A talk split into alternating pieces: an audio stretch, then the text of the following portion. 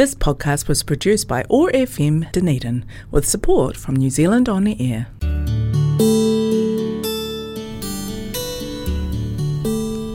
Telugu states in South India are famous for culture, temples, food, Tollywood, and sense of humor. I am Sasi, welcoming you to Namaste Telugu. Over the next half an hour, we will listen to beautiful Telugu songs and news from this exotic location in South India. Thanks to office of ethnic communities for supporting Namaste Telugu and connecting culture zone on one not five point four FM Otago access radio keep listening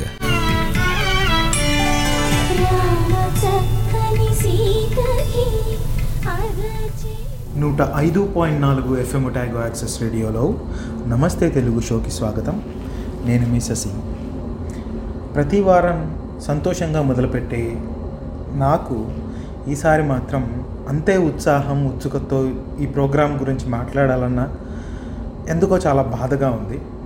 ఎందుకో నాకు తెలుసు. మా శ్రీపతి పండితారాధ్యుల బాలసుబ్రహ్మణ్యం గారు ఒక మహా గాయకుడిని మనం కరోనాకు కోల్పోయాం. చాలా బాధగా అనిపిస్తుంది. మనకు తెలుస్తున్న విషయమే కరోనా ప్రపంచాన్ని ఒక రకంగా మార్చేస్తుంది. ఎంతోమంది ఎంతోమందిని తీసుకెళ్ళిపోతుంది. వాళ్ళెవరూ తక్కువని కాదు కానీ బాలసుబ్రహ్మణ్యం లాంటి ఒక లెజెండ్ని తయారు చేయడానికి ప్రపంచానికి డెబ్భై నాలుగు సంవత్సరాలు పట్టింది. కానీ యాభై రోజుల్లో ఆ మహానుభావుని తీసుకెళ్ళిపోయారు.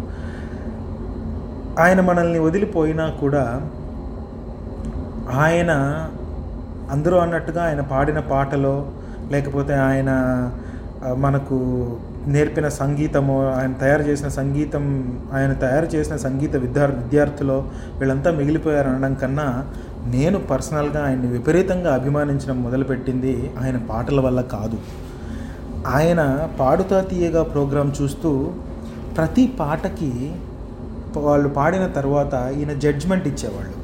ఆ జడ్జ్మెంట్ తర్వాత ఆ పాటకు సంబంధించిన జ్ఞాపకాలని ఆయన చెప్పేవాళ్ళు అనమాట అయితే మొదట్లో పాడుతా తీయగా పాటలు వినడం కోసం చూస్తున్నా ఆ తర్వాత తర్వాత బాలసుబ్రహ్మణ్యం గారు ఏం మాట్లాడతారనే దాని మీద విపరీతమైన ఉత్సుకత మొదలైంది. ఎలాంటి ఉత్సుకత అంటే ఓ ఈ స్టో ఈ కథ ఈ స్టో ఈ పాటకి ఏదైనా స్టోరీ ఉంటుందేమో ఆయన మెమరీ చెప్తారేమో లేకపోతే అలా అసోసియేట్ ఉంటుందేమో ఇలా అసోసియేట్ ఉంటుందేమో ఆ మెమరీలో ఇంకో ఎంతో పెద్దవాళ్ళు వాళ్ళు చేసిన గొప్ప పనులు వాళ్ళు చేసిన చిలిపి పనులు సం ఆనందాలు బాధలు అన్నీ ఉండేవన్నమాట. అలా ప్రతి వారం ఆయన ఏం మాట్లాడతాడు ఆయన ఏం మాట్లాడతాడు అని గమనించేవాడిని. అలా వింటూ వింటూ కొద్ది రోజుల తర్వాత ఏమైపోయింది అంటే పాడుతా తీయ ప్రోగ్రామ్ వచ్చినప్పుడు ఆయన జడ్జిమెంట్ మాత్రం ప్లే చేసి పాటల్ని ఫార్వర్డ్ చేసేవాళ్ళం. ఒక పాటల ప్రోగ్రామ్ పాటల కోసం కాకుండా జడ్జిమెంట్ కోసం చూడడం ఎవరైనా ఉంటారా? అది అది ప్రస్తుతం నడుస్తున్నటువంటి జడ్జిమెంట్ అనేది ఒక కామెడీ అయిపోయిన సిచ్యువేషన్లో. అలాంటిది ఆయన ముఖ్యంగా అతి ముఖ్యంగా నా మనసుని బాగా తాకిన విషయం ఏంటి అంటే తపన. తెలుగు కోసం ఆయన పడే తపన. తెలుగులో మీకు ఒక క్లాసిక్ ఎగ్జాంపుల్ చెప్తాను. స్వరాభిషేకం అని ఈటీవీ వాళ్ళు ఒక ప్రోగ్రాం చేస్తున్నారు. అందులో సువ్వి సువ్వి సువ్వాలమ్మ పాట సునీత గారు ఈయన పాడుతున్నారు. చాలా సరదాగా సాగుతున్న సన్నివేశం. దానికి ఇంప్రూవైజ్ చేసి ఇంకా కొత్త కొత్త మాటలు వేసి వాళ్ళు సరదాగా పాడుతున్నారు. అయితే సునీత గారు పాట మధ్యలో ఒక రాగాన్ని రాగం పేరును మధ్యమావతి అన్నారు. ఈయన ఏ దాన్ని ఆ సరదాగా సాగిపోతున్న సందర్భంలో దాన్ని వదిలేసి దాంట్లో తప్పు వెతికకుండా వదిలేసి పాట కంటిన్యూ చేయొచ్చుగా ఆయన అలా చేయలేదు. ఆయన ఆగి మధ్యమావతికి దాకు ఒత్తుంటుంది కదమ్మా అని సరదాగానే అన్నారు. ఒకరిని ఒప్పించేలాగా కాకుండా. అక్కడ చాలామంది ఆయన చాదస్తమని అన్నారు కానీ నాకు భాష పట్ల ఉన్న తపన కనిపించింది. ఎన్ ఒక సరదాగా సాగిపోతున్న సన్నివేశంలో ఇంకొకరిని నొప్పించకుండా భాష తప్పుపోకుండా ఉండాలి అనే తపన ఆయనలో ఉన్నది చూసారా? అది ఇప్పుడు ఎంతమందికి ఉంది? ఒక లిరిక్ గురించో లేకపోతే భాష గురించో మాట్లాడే వాళ్ళు ఎంతమంది ఉన్నారు?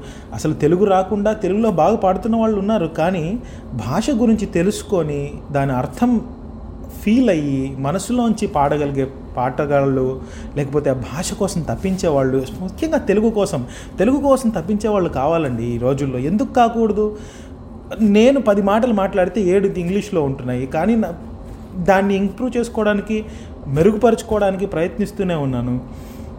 అలాంటిది ఇంకొక రెండు జనరేషన్ల తర్వాత పిల్లలకి తెలుగులో తెలుగు ఏదో మధ్య మధ్యలో అండ్ ఈజ్ దట్ బట్ లాగా సపోర్టింగ్ లాంగ్వేజ్ అయిపోతుంది తప్ప ప్రాథమికంగా మాతృభాష అవ్వదు. కఠినతరమైన అని అంటే కూడా అర్థం కాని వాళ్ళు ఉన్నారు. కష్టమైన అనాలన్నమాట. అది కూడా ఇంకొద్ది రోజులు కష్టమైన అర్థం కాకుండా పోతుంది. ఇట్స్ వెరీ డిఫికల్ట్ యా అన అన అలా అయిపోతుంది అనమాట ఎవరిది దీన్ని ఎవరిని తప్పు పట్టడానికి కాదు కానీ అలాగే తెలుగు కోసం తప్పించే వాళ్ళు కూడా ఉండాలి. అలా తప్పించే ఒక వ్యక్తిని కోల్పోయినందుకు మనసు చాలా చాలా చాలా బాధగా ఉంది. నేను అనుకున్నాను ఆయన తెలుగు ఆయన జన్మభూమి కాబట్టి తెలుగు మాతృభాష కాబట్టి ఆయనకు అంత తపనుందేమో అని. కానీ కన్నడలో కూడా ఆయన పాడుతా తీగ చేశారు. తమిళ్ళో కూడా అలాంటి ప్రోగ్రాం చేశారు. ఆయన కన్నడ మాట్లాడుతున్నప్పుడు కన్నడ కోసం పడే తపన నాకు కన్నీళ్ళు తెప్పించింది. ఎందుకంటే ఒక మనిషికి భాష మీద ఎంత తపన ఉంటే ముందుగా ఆ భాషను అంత అద్భుతంగా మా పలుకోగలుగుతారు. ఫీల్ తోటి ఏ ఏ పదాన్ని ఎక్కడ ఒత్తాలి ఏ పదాన్ని ఎక్కడ ఎత్తాలి ఏ అక్షరంలో ఏ సంగతి సంగీతం పక్కకు పెడితే మాటల్లో ఏ ఎలాంటి ఎమోషన్స్ పలికించాలి? మనకు మనకు కొత్త భాష మాట్లాడుతున్నప్పుడు కొన్నిసార్లు చాలా past tense present tense miss అవుతుంటాం. Feeling ఉండదు. ఎందుకని మనం పరాయి భాష వాళ్ళు మాట్లాడుతున్నప్పుడు ఆ భాషలో ఫీలింగ్ ఉండదు అంటే వాళ్ళకి ఎక్కడ ఏ ఎమోషన్ని ఏ అక్షరాన్ని ఏ లఘువుని ఏ గురువుని ఎలా పలకాలో తెలియదు కాబట్టి. కానీ ఈయన కన్నడ మాట్లాడుతుంటే నేను ఫార్చునేట్గా అర్థం చేసుకోగలిగాను కాబట్టి కన్నడ మాట్లాడుతుంటే నాకు సొంతంగా ఒక కన్నడ వాడు మా కన్నడ ఆయన మాట్లాడినట్టు అనిపించడం. అలాగే తమిళ్ మాట్లాడుతున్నప్పుడు కూడా ఎవరన్నా తమిళ్ళో ఒక రెండు మూడు పదాలు ఒక అక్షరం సరిగ్గా పాడకపోతే అక్షరం సరిగ్గా పాడాలి కదయ్యా అనడం అది మైండ్ బ్లోయింగ్ అసలు. అలాంటి తపన పడే వ్యక్తి ఇప్పుడు ఎవరు ఉంటారండి? అంతగా సరే తపన పడే వాళ్ళు ఉన్న అన్ని జ్ఞాపకాలు అంత ఎక్స్పీరియన్సు అంత తెలిసిన వ్యక్తులు కూడా ఉండాలిగా. తపన ఒకటే ఉంటే సరిపోదు. ఇప్పుడు నాలాగా తపన పడేవాడు ఉంటాడు కానీ నాలుగు పది పది మంది పది వాక్యాలు తప్పుగా మాట్లాడితే నాకు కూడా తెలియదు. ఎందుకంటే నాకు ఆ ఎక్స్పీరియన్స్ లేదు. కానీ ఆ ఎక్స్పీరియన్స్ తపన నా డెబ్భై డెబ్బై ఏళ్ళ వయసులో ఒక భాష గురించి తపన పడి ఒత్తుల్ని దీర్ఘాలని మాటల్ని అక్షరాల్ని సరిదిద్దే మనిషి కావాలి కదండి. అలాంటి మనిషిని కోల్పోయినందుకు మనసు చాలా బాధగా ఉంది. అది ఒక్క తెలుగునే కాకుండా అంతే గౌరవంగా ప్రతి భాషకు ఇచ్చిన గొప్ప మనస్సున్న వ్యక్తి. అలాంటి ఆయన వెళ్ళిపోయారు ఆయన ఇక లేరు అంటే అసలు గుండె పిండేసినట్లు అయిపోతుంది తట్టుకోవడానికి కావట్లేదు. అసలు ఈరోజు ప్రోగ్రామ్ చేయలేనేమో అనుకున్నాను కానీ ఎందుకో బాలసుబ్రహ్మణ్యం గారి గురించి అందరూ ఆయన పాటల గురించి మాట్లాడుతుంటే కాదు ఆయన మాటలు కూడా గొప్పవే అని చెప్పాలనిపించి నేను ఈ ప్రోగ్రామ్ ఈరోజు చేస్తున్నాను. బాధగా ఉంది. అయినా ఖచ్చితంగా మీతో పంచుకోవాలనే మనస్సు అది నేను ఏదో గొప్ప చేస్తున్నాను కాదు. నాకు కష్టంగా ఉన్నప్పుడు కూడా మాట్లాడగలుగుతున్నాడానికి కారణం ఆయన ఆయన గొప్పతనం అని చెప్పడానికి నా ప్రయత్నం అంతే. దయచేసి తప్పుగా తీసుకోకండి. అలాగే ఇంకొక విషయం ఏంటి అంటే చనిపోయే ముందు కూడా ఎందుకు బాలసుబ్రహ్మణ్యం గారిని అంత విపరీతంగా ప్రేమించే వాళ్ళు ఇప్పుడు చాలామంది గొప్ప సింగర్లు ఉన్నారు యేసుదాస్ గారు ఉన్నారు. ఒక comedy show. Alice's in Wonderland అనుకుంటా అలెక్స్ ఇన్ వండర్ల్యాండ్ అనే కామెడీ షోలో ఒక ఆయన ఆయన స్టాండప్ కమెడియన్ ఆయన ఆమ్, మాజీ మాజం మానా అనే పాట తెలుగులో నాకు గుర్తు కావట్లేదు కానీ ఆ, ఆ పాటని జేస్దాస్ ఎలా పాడారు బాలసుబ్రహ్మణ్యం ఎలా పాడారు అని చూపించారనమాట జేస్దాస్ పాడుతుంటే ఆ గొంతులో ఒక డివైనిటీ ఏదో అది యాక్చువల్గా రొమాంటిక్ డ్యూయట్ సాంగ్ని కూడా ఆయన తప్పు చేసి మా తక్కువ చేసి మాట్లాడలేదు మీరు అలా అర్థం చేసుకోకండి. ఆయన కామెడీ ఆయన కామెడీ చేసిన దాన్ని మీకు ఉద్దేశించి చెప్తున్నాను. అదే పాట బాలసుబ్రహ్మణ్యం గారు పాడితే అందులో రొమాన్స్ కనిపిస్తుంది. ఒక పాటలో శబ్దం ద్వారా మాటల్ని పలకడం ద్వారా భావాల్ని పలికించడము మన గుండెకి హత్తుకోవడం అనేది మ్యూజిక్ కాకుండా. మ్యూజిక్ కాకుండా. అదే మ్యూజిక్ జేసుదాస్ గారు పాడితే డివినిటీ వచ్చిన పాట అదే పాటని అదే మ్యూజిక్ తోటి బాలసుబ్రహ్మణ్యం గారు పాడితే రొమాంటిక్ రావడం ఏంటండి? మీరు ఒకసారి వీలైతే యూట్యూబ్లో అలెక్స్ ఇన్ వండర్ల్యాండ్లో ఎస్పీ బాలసుబ్రహ్మణ్యం జేసుదాస్ అనే ఒక కామెడీ షో ఉంటుంది చూడండి. అత్యద్భుతం. అసలు ఆయన ఆయన పాలుకుతుంటే ఫర్ ఎగ్జాంపుల్ చిరంజీవికి వెంకటేష్కి బా నాగార్జునకి బాలకృష్ణకి అంతకుముందు ఎన్టీఆర్కి ఏఎన్ఆర్కి వీళ్ళందరికీ ఆయన పాడాడు. ప్రతి ఒక్కరి ముఖం చూసి సినిమాలో చూస్తున్నప్పుడు ఆడి సొంత గొంతేమో అనిపించేది. అంటే ఆయన కేవలం ఆయనలాగా పాడలేదనేగా అర్థం. ప్రతి హీరోకి తగినట్టుగా కొంచెం ఎంతో కొంత మాడ్యులేట్ చేసి ఆయన వాయిస్ని వాళ్ళకి సరిపోయేలాగా చేసి పాడగలిగాడు. అనుక్షణం తపన పడ్డాడు. పాట గురించి మాట గురించి అది పలికే విధానం గురించి వీటన్నిటి గురించి తపన పడ్డాడు కాబట్టి అంత గొప్ప అయినాడు అనిపించింది. ఇలా మాట్లాడుతూ ఉంటే ఒకసారి పాడుతా తీయగి మనో గారు వచ్చారనమాట ఆయన మాట్లాడుతూ బాలసుబ్రహ్మణ్యం గారి పాట పాడే విధానం గురించి చెప్పారు. ఏంటి అంటే పాతకాలంలో ఇప్పుడున్నంత సొఫిస్టికేటెడ్ ఇన్స్ట్రుమెంట్స్ లేనప్పుడు కొన్ని అక్షరాలు పల సరిగ్గా పలికేవి కావట మైక్లో. మనము ఫర్ ఎగ్జాంపుల్ నేను చెప్పలేను కానీ కొన్ని అక్షరాలు పదాలు సరిగ్గా వినపడేవి కావు. మనం పలిగేది పా అయితే బాలాగా వినిపించడం అలా అయ్యేదన్నమాట సో అందుకని అది ఆయన గమనించి ఒక అక్షరం వచ్చినప్పుడు నోరు చాలా తెరిచి అంటే బలవంతంగా చాలా పెద్దగా తెరిచి పాడేవారట. అది ఆయన మనో గారు చెప్పారనమాట అది విన్నప్పుడు పాట పట్ల తపన. ఊరికే గొప్పవాళ్ళు కారంటారు నిజమే. కానీ ఒక మనిషికి డెబ్బై ఏళ్ళ వయసులో కూడా రవితేజ గారికి మన డిస్కో రాజాలో ఒక పాడిన పాట దిందిగి పప్ప అనే ఒక హుషారైన యుగళ గీతాన్ని ఇరవై ఏళ్ళ కుర్రాడిలాగా పాడి వినిపించగలగడం అనేది సాధారణమైన విషయం కాదండి. ఒక పని రోజు చేసుకుంటూ పోతే చిరాకు వస్తుంది. సినిమా హీరోలు చూసారో లేరో? వాళ్ళ హీరోయిజం ఎలా అయిపోతుందంటే ఒక స్టేజ్కి పోయిన తర్వాత సినిమా కథలు వాళ్ళకు అనుగుణంగా మారిపోవాలి కానీ వాళ్ళు సినిమాకు అనుగుణంగా బాడీ పెంచడమో తగ్గించడమో ఫేస్ లుక్ తీసుకురావడమో చేయరు. కానీ ఒక పాట పాడే వ్యక్తి అది సంగీతం గురించి విపరీతమైన జ్ఞానం ఆల్రెడీ వచ్చేసిన వ్యక్తి ఈ పాట కోసం ఎలా పాడాలి ఏది ఏ రకంగా పాడాలి అని తపన పడతారు చూసారా? అది గొప్ప విషయం. ఇంకొకటి మొన్న ఏదో వీడియో చూస్తూ ఈయన చనిపోక ముందు జరిగింది. నేను చూశాను ఈ వీడియో. మొన్న రీసెంట్గా వచ్చిన సినిమా రెండు వే శతమానం భవతిలో ఒక పాట చాలా ఫేమస్ సాంగ్ ఉంటుంది. నిలవదే మది నిలవదే సిరి సొగసును చూసి దేవదాసే కాళిదాసై ఎంత పొగిడినా సరే నేను లిరిక్స్ మిక్సప్ చేశాను కానీ పాయింట్ మీకు గుర్తు చేయడానికి ఆ పాట చెప్పాడాను. ఆ పాటలో ఆయన మ్యూజిక్ డైరెక్టర్ ఈయన దగ్గరికి వెళ్తే ఈయన ఆయన చెప్పినట్టు పాడి పంపించేయచ్చు. లేదా ఆయనకి ఎలా కావాలో ఆయన ఈయనకు పాడగలిగే టాలెంట్ ఉంటుంది. కానీ ఈయన ఒక ఆయన కావాల్సినట్టుగా పాడి మళ్ళీ ఈయనకు నచ్చినట్టుగా ఇంకొకటి ఆయన సొంతంగా రికార్డ్ చేసి ఆయనకు పంపించాడట. తర్వాత మ్యూజిక్ డైరెక్టర్ గారు ఆయన చెప్పిన దానికి కాకుండా బాలు గారికి ఇష్టంగా పాడిన పాటనే ఫైనలైజ్ చేశారట. అది ఆయన చెప్తూ ఎంత సంబరపడిపోయాడో చిన్నపిల్లాడిలాగా చిన్నపిల్లాడు మా నాన్న నా మా మాస్టర్ నాకు ఆయన చెప్పింది కాకుండా నేను చెప్పిన పా- ఆన్సర్ని సెలెక్ట్ చేసి అందరికీ పంచుకున్నాడు అనే విధంగా అంత ఉత్సాహ ఉత్సాహం అనేది డెబ్బై నాలుగేళ్ళ వయసులో కూడా ఉండడం అంటే అంత అది అసలు మామూలు విషయం కాదండి బాబు. ఆ ప్యాషన్ ఆ ప్యాషన్ ఎవరికైతే ఉంటుందో ఆ ప్యాషన్ ఉన్న వాళ్ళు ఇంతవరకు ఫెయిల్ అయింది నేను చూడలేదు.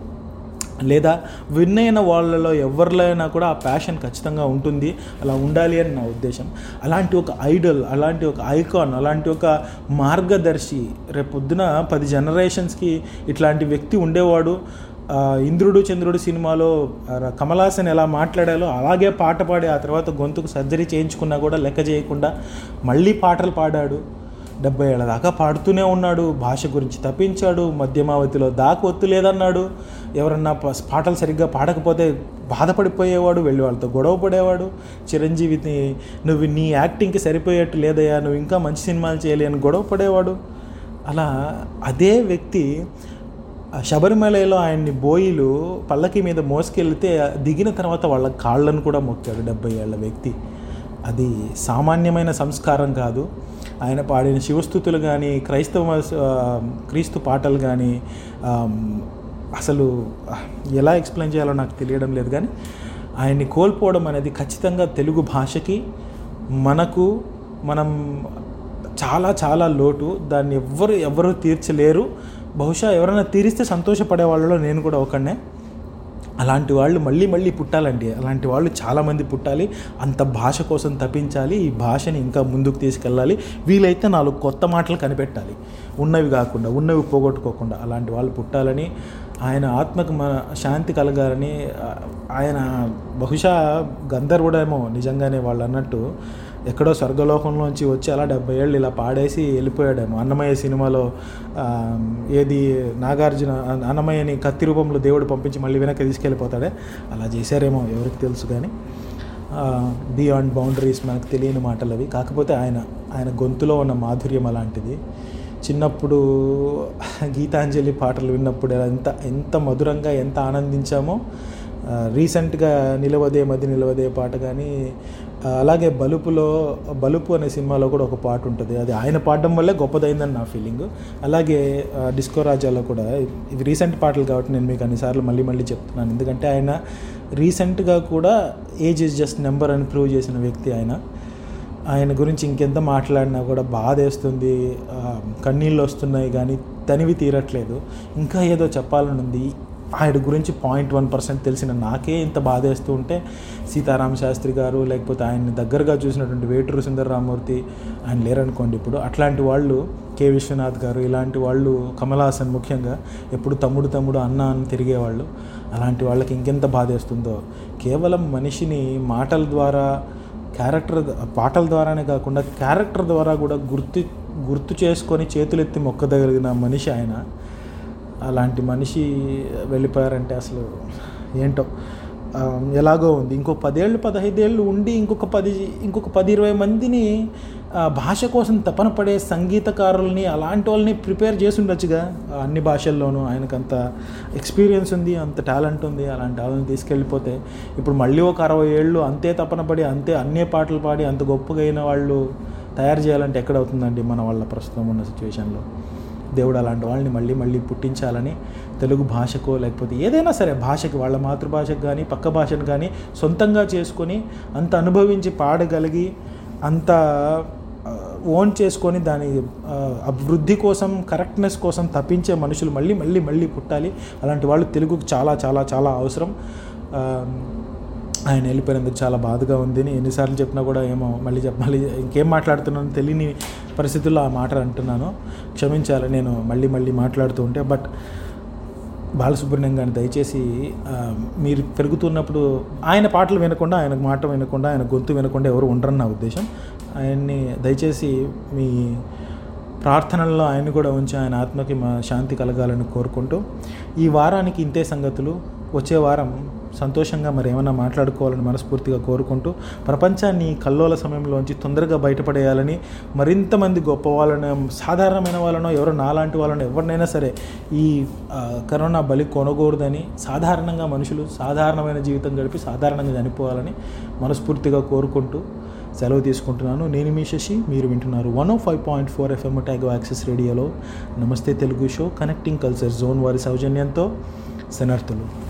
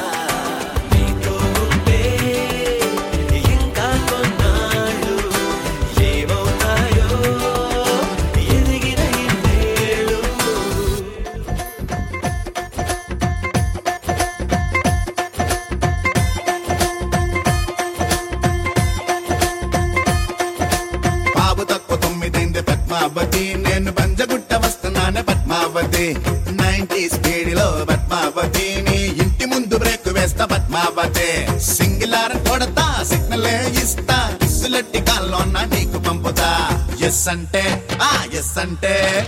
మన్మధుణ్ణి నేనని గర్ల్ ఫ్రెండ్ ఉందని టామ్ టముకు వేసి చెప్పుకుంటా. బాబు తక్కువ తొమ్మిదైంది పద్మావతి నేను Panjagutta వస్తున్నానే Padmavati.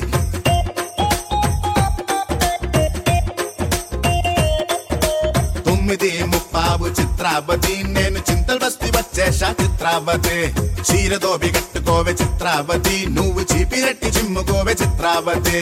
బక్కు personality friend municipality. Figure మాత్రం అదిరింది పిచ్చ క్వాలిటీ. ఎస్ అంటే ఒక్క ఎస్ అంటే. మన్మధుణ్ణి నేనని గర్ల్ ఫ్రెండ్ ఉందని టమ్ టామ్ అని టముకు వేసి చెప్పుకుంటా. తొమ్మిది ముప్పావు చిత్రావతి. నేను చింతల్ బస్తి వచ్చేసా చిత్రావతి.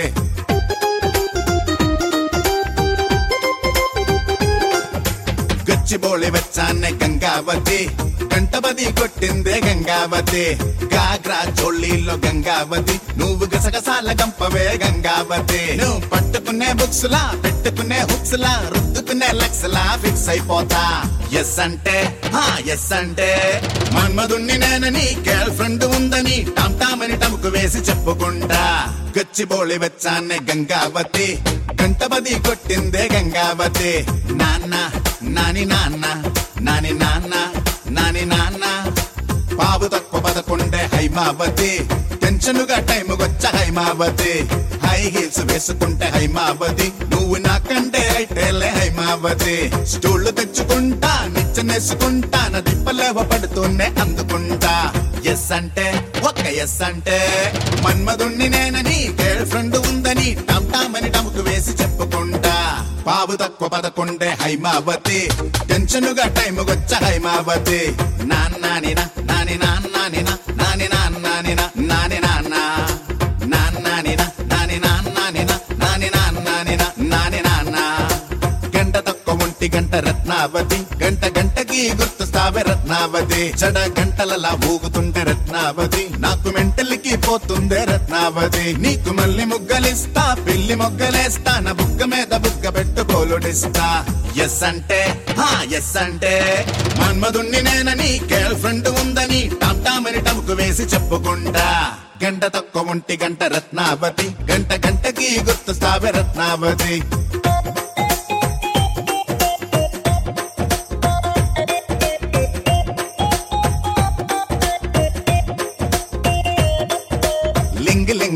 లింగి లీలావతి లంచ్ టైం అయ్యిందే లీలావతి. నీ లిప్ స్టిక్ అదిరిందే లీలావతి. నా లిప్ మీద లిప్పెట్టే లీలావతి. నీకు మానిక్యూర్ చేస్తా పెడిక్యూర్ చేస్తా కేరళ ఆయుర్వేద మసాజ్ చేస్తా. ఎస్ అంటే హా ఎస్ అంటే. మన్మధుణ్ణి నేనని గర్ల్ ఫ్రెండ్ ఉందని టమ్ టామ్ అని టముకు వేసి చెప్పుకుంటా. బోరబండ వస్తానే భద్రావతి. నువ్వు బస్ ఎక్కే టైం అయింది భద్రావతి. నీ పక్క సీట్ నా నాకుంచే భద్రావతి. నిన్ను ఆనుకొని కూర్చుండా భద్రావతి. నేను బల్లు దోముకొచ్చా పౌడర్ రాసుకొచ్చా నూనె పెట్టి నున్నగా దూవుకొచ్చా ఎస్ అంటే హా ఎస్ అంటే. మన్మధుణ్ణి నేనని గర్ల్ ఫ్రెండ్ ఉందని టామ్ టామ్ అని టముకు వేసి చెప్పుకుంటా. సంజీవయ్య పార్క్లో శీలావతి సాయంకాలం ఐదైంది శీలావతి. సెండు కొట్టకొస్తానే శీలావతి మనం సైడ్ కెళ్ళిపోదామే శీలావతి. నీకు పుల్ల ఐసు తెస్తా పీచు మిఠాయి ఇస్తా నేనెత్తుకొని మొక్కజొన్న పొత్తులిస్తా. ఎస్ అంటే ఒక్క ఎస్ అంటే. మన్మధుణ్ణి నేనని గర్ల్ ఫ్రెండ్ ఉందని టామ్ టామ్ అని టముకు వేసి చెప్పుకుంటా సంజీవయ్య పార్క్ లో శీలావతి సాయంకాలం ఐదైంది శీలావతి